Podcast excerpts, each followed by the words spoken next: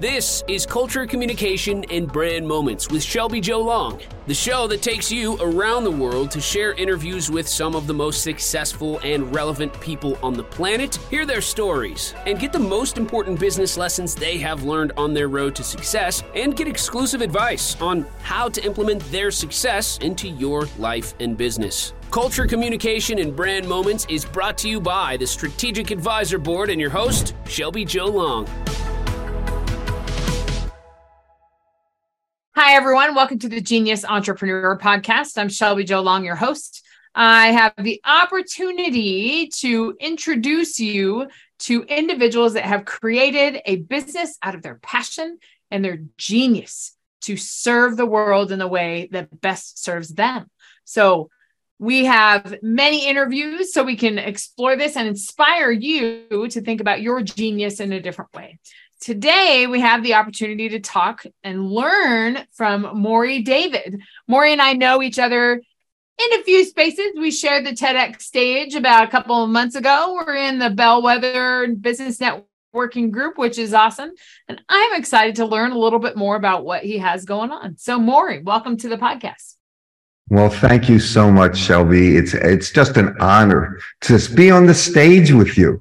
And it was an honor to be on the stage at TEDx with you. You know, we're looking Absolutely. forward for your speech to be released. I'm so excited for you. You know, all these smiling faces. We have a tremendous amount of people that were at TEDx as part of our organization. And it, it, it was a wonderful event. And I think we all had a lot of fun. And I know you did because you were smiling the whole time.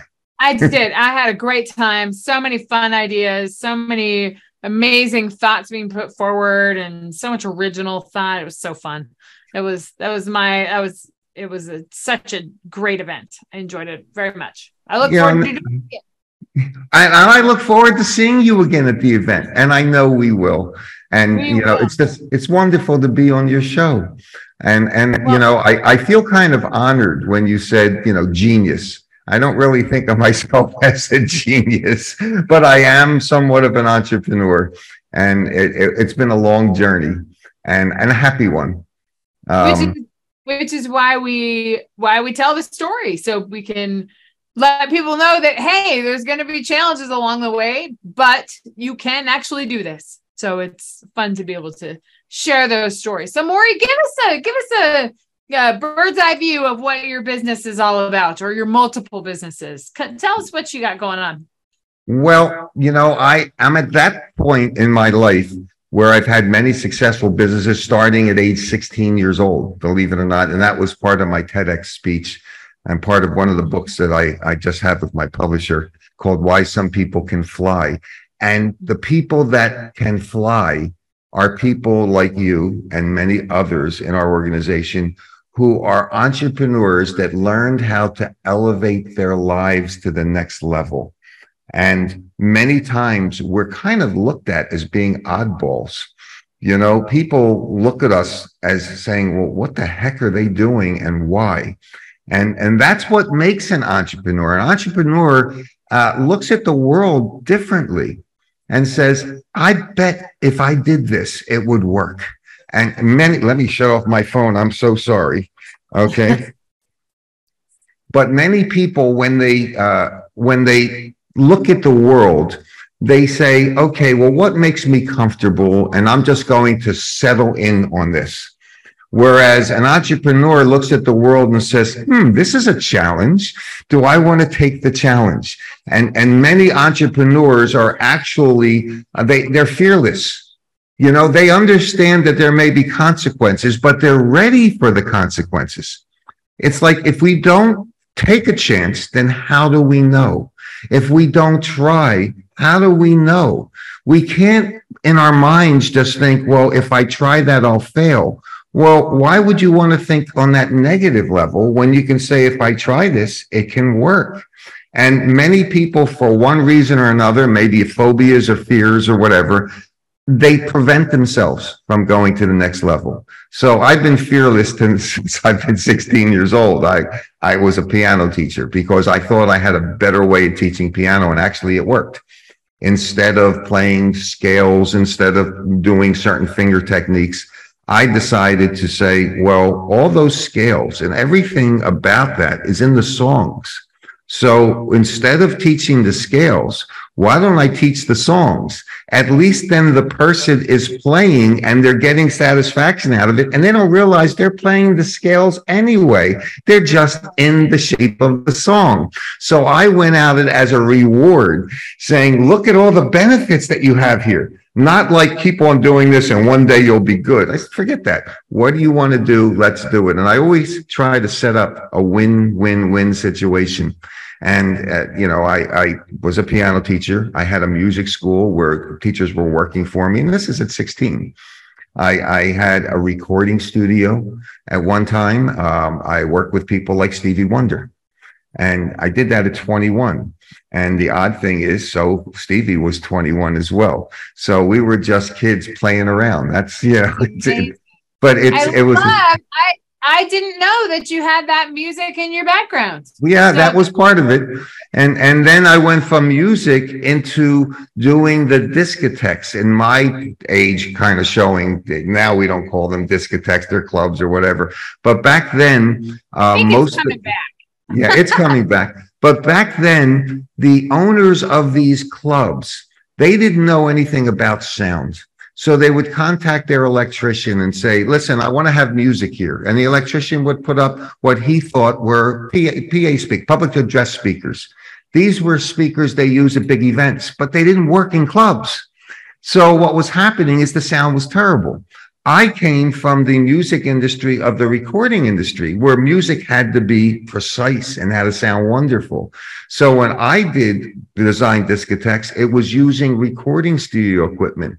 Well, that was the sound that when you walked in, it went through you and, and the people felt the music in their body. And it wasn't tinny, you know, it was just pure sound. It may have been too loud, but that's the way they wanted it half the time. But that same, changed the dynamics of discotheques.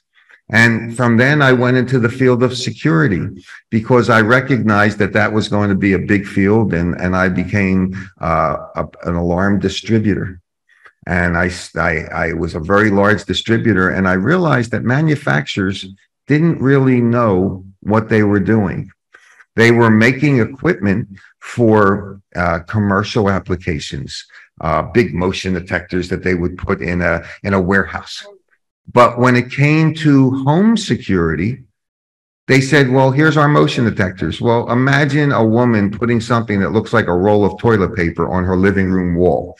It may be okay in a warehouse, but it had to be redesigned to look good in a living room. Well, these engineers, they weren't living room designers. They were engineers. So because I was looking at, well, wait a minute, uh, you know, how, how do I get this function to look pretty? And I redesigned much of the equipment in the alarm industry so it matched the decor of homes to me, this was a natural thing to do, but to them, it was like, what? What are you talking about? So, right. you know, that, and to me, it's like, well, it's just not hard, you know, all you have to do is scale it down. And, and they just didn't understand what I was talking about. So I just did it. And, you know, what had happened is I, I, I owned many companies and I started looking when I had children. I started saying to myself, I don't want to be one of those dads who is too busy to watch his son play baseball, who's too busy to watch his daughter do a dance class or, or a dance recital. And, and I said to myself, I'm only going to get an opportunity once to be with my children.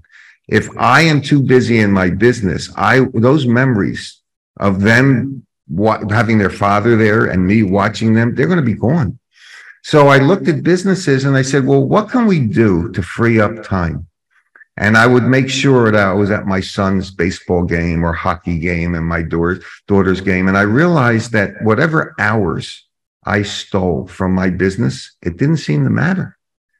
Right. The businesses still ran. I still made money, but I was with my children. I was a father, not a working father. I was a father working with, with their mother with my wonderful wife. She wasn't alone taking these kids to practice. You you know what it is as a mother. This is very hard to do.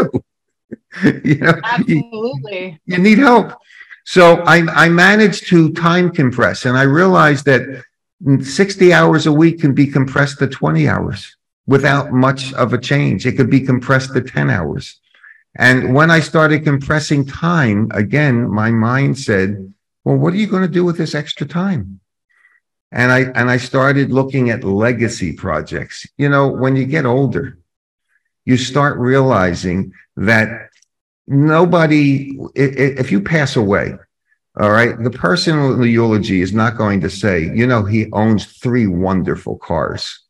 Okay. And you know, he had 10 suits. Who cares? They always try to talk about how you affected other people, how you made a difference in the world. So I started looking at myself and saying, I, I want to make a difference in the world. And, and the first thing I did was started writing for children. And it was a long, a long ordeal because when I started writing, the publishing industry was different than it is today. There was no Amazon, there was no self publishing. You had to get a publisher. And quite honestly, publishers were inundated by all these submissions and they sent everything back. And I had 600 rejections and I had 200 rejections by agents, 800 rejections, not because my writing was bad. They never even read one word. So right. I, I kind of put it aside and I restarted it about eight years ago.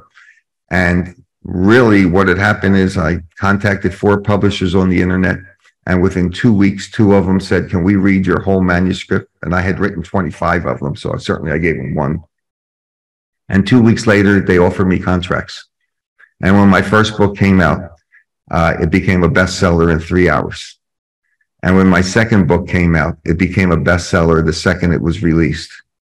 And when my third book came out, which we really stalled it, it's still sitting there. Why? Because my third book is now being made into a major motion picture, of which, Amazing. again, Mr. Fearless is now the producer of a movie. which I find totally off the wall because how I don't I don't have the qualifications of being a producer, but I managed to get a team to help me. And they assured me that my role as a producer has nothing to do with the inner workings of the movie. My role is to take my dream and to show them what I want to do with it, with, with the dream and let them do it. And I have some wonderful people working with me. I'm so blessed. And, you know, the book will be released about six months before the movie. The movie will be called, is called Cosmo. And it's, it's, it's not even a book or a movie anymore. Uh, we've moved it to something beyond what Hollywood has ever done. Um, That's amazing. Yeah. What we're doing is the, book is like a modern day version of ET. Um, and uh, ET or an alien accidentally winds up in, inside a golden retriever puppy. And he's 65 million years more advanced than, than us. And he really had plans on helping the world. But being stuck in a golden retriever puppy was very challenging for this alien entity. And he had to figure out how to learn to communicate by being a dog and he had to struggle with all the things that he wanted to do. And of course, you fall in love with the dog, you fall in love with the alien. Um, the government finds out about this dog, they want it. And, you know, it has all the things that make a movie watcher love. But what makes it interesting is there's no violence, there's no sexual situations. We're not blowing up anything, we're not killing anybody. So here, you can be any age and watch this movie and walk away saying, I love that movie. Yet it didn't have anything that normal movies have today. It would be considered a true G rated movie that we don't see anymore. You know, and, and our purpose of this movie is the alien is using the movie to show where he came from, how he wound up in the dog, what his struggles were and now, after the movie, he wants to get into the lives of all the children around the world and explain to them how fragile this world really is. That this world does have problems that unfortunately we kind of ignore. we continue to pollute the air, hoping that hmm, well, it's not, it's not going to kill us. We pollute the oceans. We dump chemicals in the oceans. We kill off animals. We, you know, look at there's like no buffalo left. There's an example of the spot, you know, all the different things that were, were in abundance. We got rid of. Well, maybe right now we're only seeing some little problems like the weather eh, around the world. But imagine if these problems continue for another 30 years. What would this world be? So the purpose of Cosmo is to show the children, open their eyes and say, this is going to be your world in 30 years. Okay. Let's find out how you want to fix it. Let's Let's let your imagination take over. Let's let you talk to other children around the world and work with them with projects. Perhaps by working with other children, maybe we can eliminate wars in the future because now the cultures of other people around the world will be understood. Maybe we won't hate one another because we don't understand one another. Children will work with other children and they, and they'll learn that they can talk things out. They may be the future political people, you know, and maybe they can learn about nutrition. So we don't have the medical problems that many of the elderly have today. So it's, it's a long project, but we're hoping that maybe this at least will do something. If, Yeah. you know, we're, we're not going to duck our heads in the sand. We got to try. So that's, that's where I I am think if. I if I could just to talk about there's so many like important tidbits that I think for entrepreneurs to listen to. Uh, first of all, like entrepreneurship's in your blood, right? You like to solve problems, you like to influence, you want to make an impact, you want to start movements. Like that's that's part of who you are. But even just like the little things, like I, I think back to your your story when you started in like when you were in the des- when you were designing the uh, security systems for the home like what's key to for me about that is that that's all about your audience and thinking about what how can i solve a problem for my audience? Mhm. and you know this we have this solution but how can we make it fit with their home? You know and i i love i love the creativity and the innovation that came from that and how that innovation is what helped you solve that problem but similarly in this story with this book that you're putting out and this this movie that you're putting together you're you're doing the same thing. You're identifying these problems and you're trying to create this gap and educate and also be a part of that conversation and create a movement about it. It's the same thing. You're solving a problem in a creative way. So it's just i think that's fundamentally for entrepreneurs that's what it comes down to is like your genius is how you solve problems and you use your genius to solve problems for other people and i think that's an important lesson to think about so Well, you know what I've learned in my life is uh, most of the things that I've done. Of course, I've had people working for me, but I was always the leader. And, and I thought that no one can do things as good as me. And that is, is a danger for entrepreneurs because absolutely. they they only have so much time. They only have so much effort before they burn out.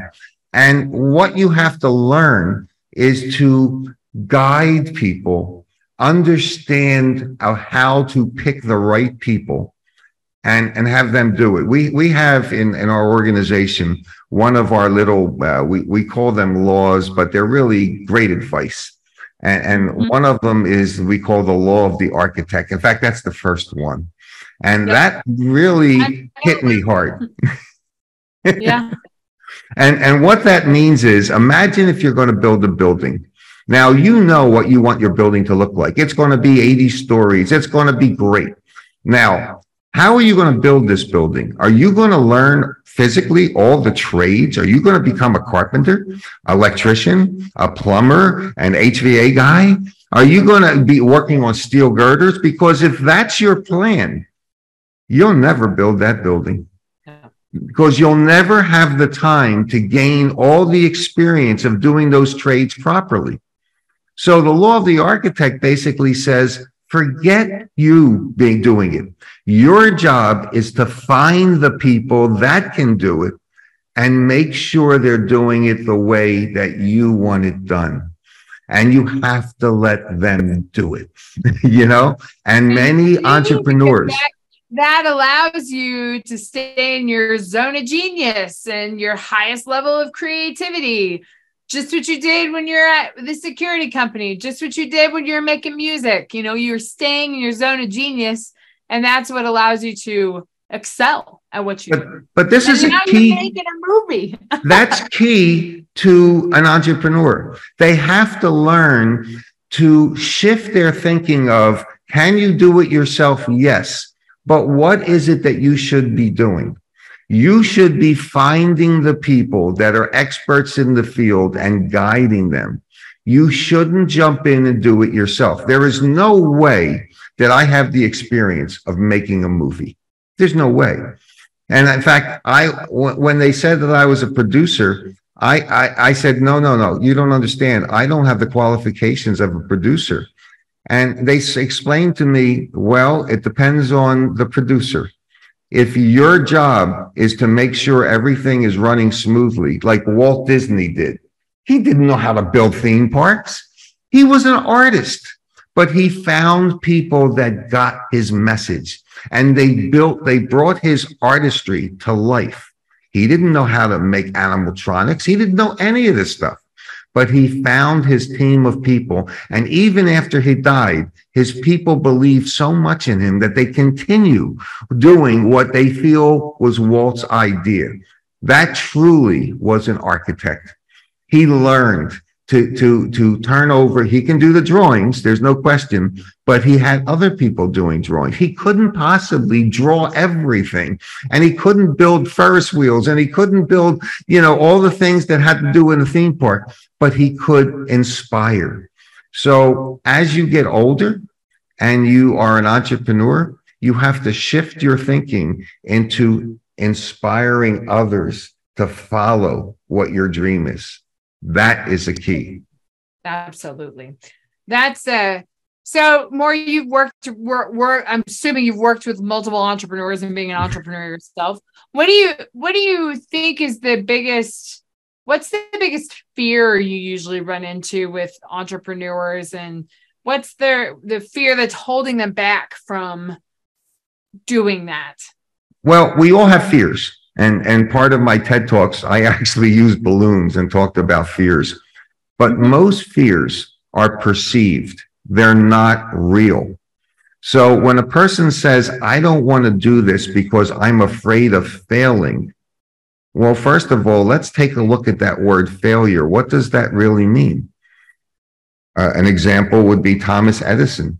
When he was making light bulbs, he had to go through different processes to finally find the proper filament to make a light bulb that worked. From the, a reporter who interviewed him, a reporter's point was, how did you deal with all your failures? Edison was confused and he said, what are you talking about? And he says, well, you, you had a thousand failures. And Edison said, I didn't fail at all. All those were attempts to show me what would or wouldn't work until I found the right thing. From your perspective, it was a failure. From my perspective, it was a learning experience. So this is the problem with some entrepreneurs is they start thinking of, oh my God, this is going to crash and burn. What am I going to do? Well, you know what? You have to try to say to yourself, instead of thinking what can't work, why don't you think about what will work? And it's amazing that if you surround yourself with positive thinking people that constantly say, this is going to work, this is going to work, then it works. You have to pull yourself away from the naysayers. There's, there's a million naysayers to, to 100 positive people. There's 100,000 people that are telling you we can't do it. You have to take yourself away from those people.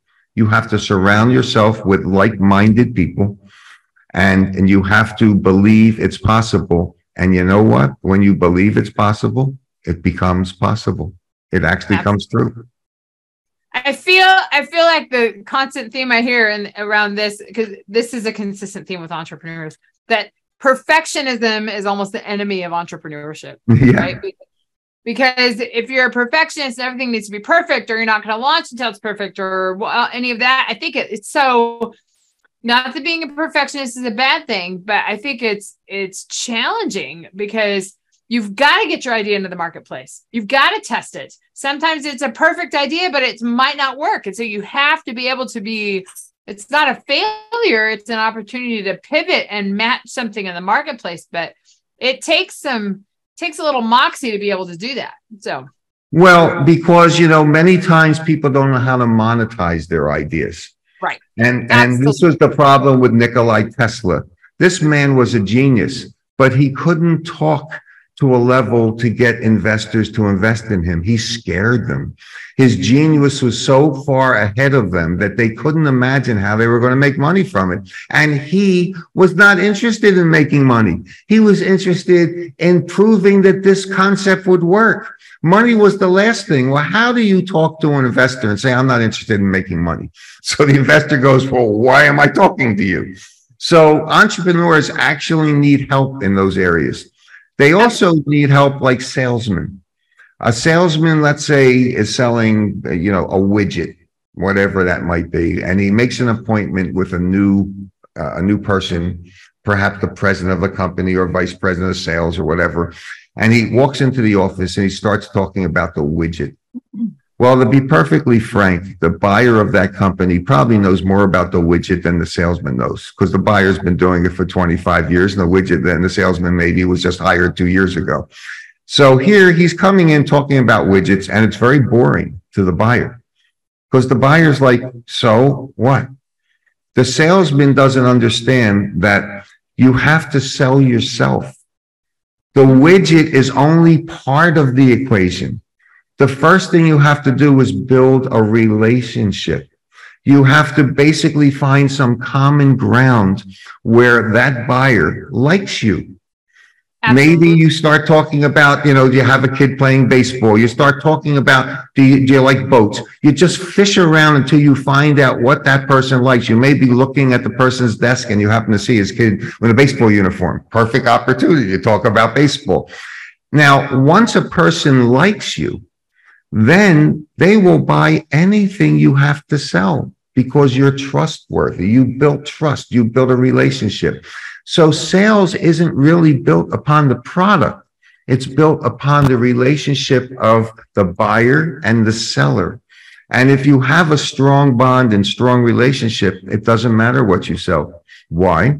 Maybe you're working for the widget company now, but two years later, you're working for a different company.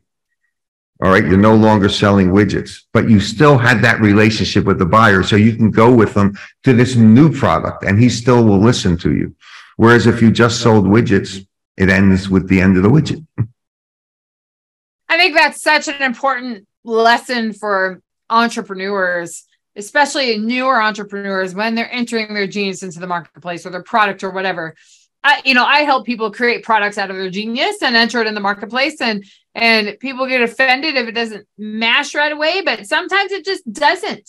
And you have to be able to be malleable and move with it and not be so stoic with it. I think that's an important thing to remember too is that they're not buying a widget, they're buying the result and they're buying from you.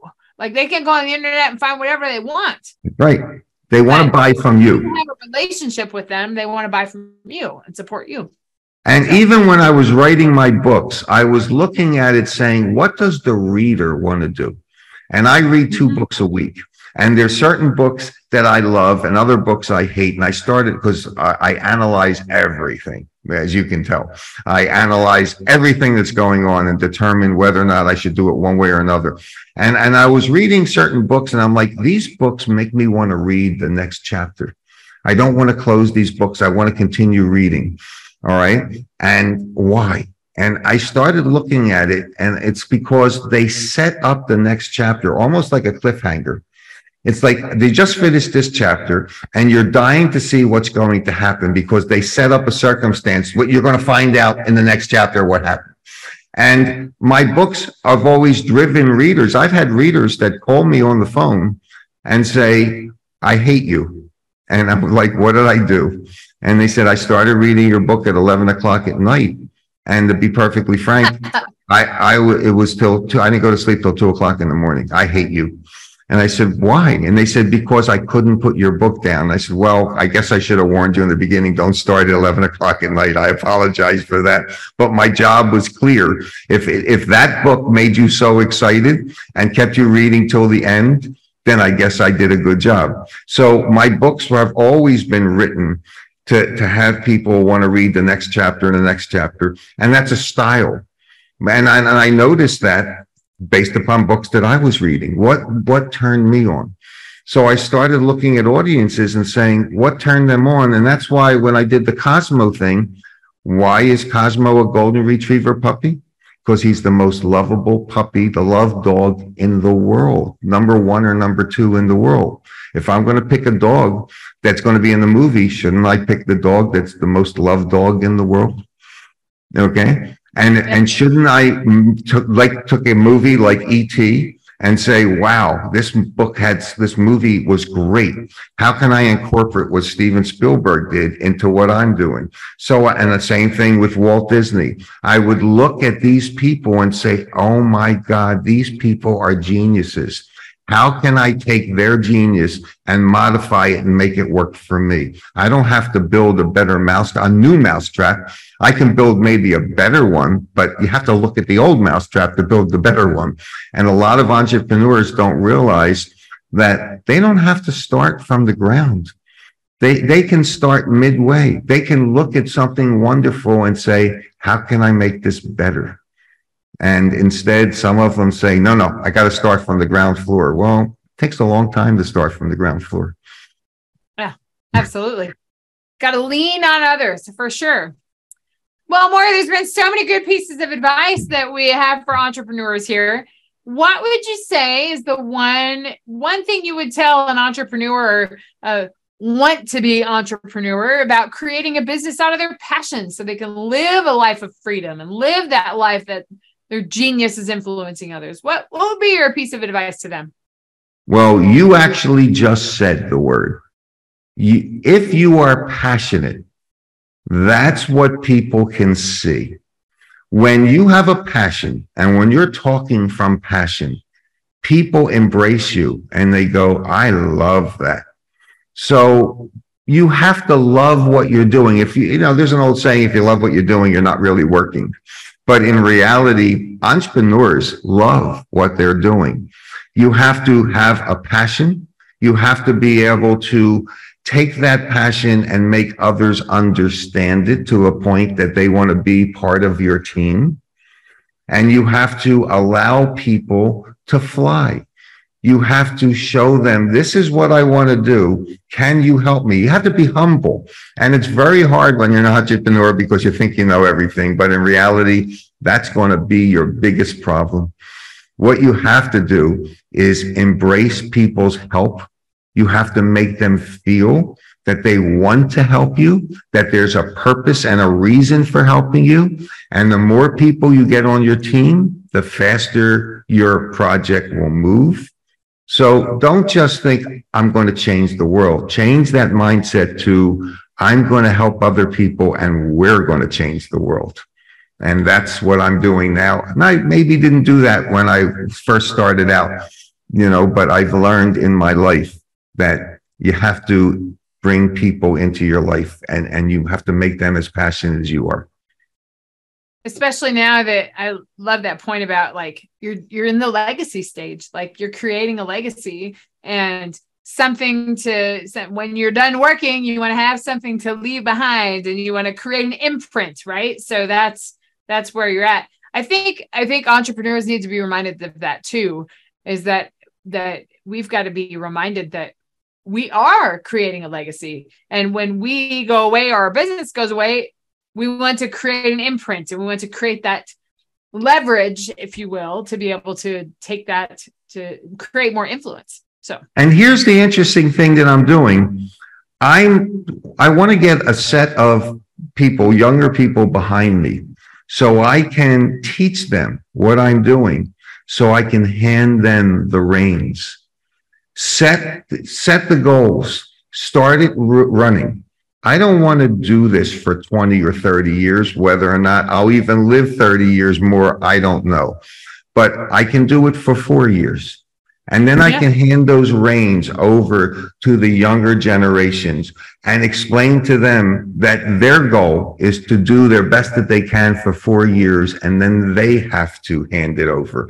So this way, like what's happening with Disney, that idea, that passion has just moved on to younger generations because what we're doing with Cosmo may take 30 years. 30 years. Well, imagine the people standing behind me, all those young entrepreneurs that I can bring on and teach and train and have them learn what I've learned. And then they, their job is to keep it running and teach the people behind them. That truly will keep this alive. And I think that many entrepreneurs don't even think about that. We should talk about that together. Maybe the next time or the next Maybe the next time. No, that that's a fun idea to explore because that's that's how your your genius has permanence, right? Well, I want to keep this idea alive. Uh, Yeah. I, I, I look at Walt Disney and I say, this man, I, I believe he died in the fifties. I don't know the exact date, but this is 70 years later. And his ideas and his passion just keep on going 70 years later. And look at people like Steven Spielberg. All right. He was so young when he first got started. I think E.T. was his second or third movie he didn't really he he knew about cameras and whatever but look at the genius of this man and and how many wonderful movies he made and how many people look up to him and made movies made from his movies. Like what i did. I looked at his genius and said how can i copy his genius? So that's really the key of what an entrepreneur should do. He should not only just look at the product or project project that he has he should look at how he's going to impact the future, how he's going to interact with people, and how he's got to surround himself with people that are like minded. And that may be the key of being a successful entrepreneur. I'm learning more now than I ever learned in my life. That's the amazing part about being an entrepreneur that never stops. So Nope. that's great. Well, Morry, where can our audience find you if they want to find more out about your projects? Well, they can go many places. They can go to LinkedIn and look under Morry David at LinkedIn. Uh, it'll show my profile and all the things that I'm doing. They can certainly go to Facebook under Morry David. They can go to M. David, uh, best-selling author, and in that area, Facebook will talk about my books. They can go to YouTube and just plug in or Google and just plug in Morry David. If they plug in YouTube uh, and they plug in why some people can fly, they'll see my latest podcast. And some of the things in that podcast are things that we discussed here. So, you know, and, and they can also contact me if they wanted. I, I, I'm the type of person that I'd love to teach. I know you're a teacher and we all entrepreneurs, you know, you have to be a teacher also. So if, if, especially if somebody is thinking about publishing a book, there are many ways of publishing. Some ways are easier than other ways. There's many ways today. And I kind of guide people. I've helped people become best-selling authors only by showing them different paths. Not that I'm so super smart, but if you follow certain paths, you can become a best-selling author. Uh, you know, so people can reach me at Morry, M O R R Y D A V at yahoo.com. That would be my email address. And I'll, You know, I'll be sure to include all that in the show notes too. So they can find you. But you know, I'm happy to help anybody because I, to me, I get a kick out of if I can help somebody and make their struggles less and make them happy. You know, it's kind of like giving a gift during the holidays. Do you get a bigger charge out of getting a gift or giving a gift? And I'm at a point now where I get much more happiness out of giving a gift or helping a person uh, you know, than than than them helping me. And and by the way, karma is really something. When you do help people, somehow it does bounce back to you, even though you're not expecting it and you don't necessarily do it for those reasons.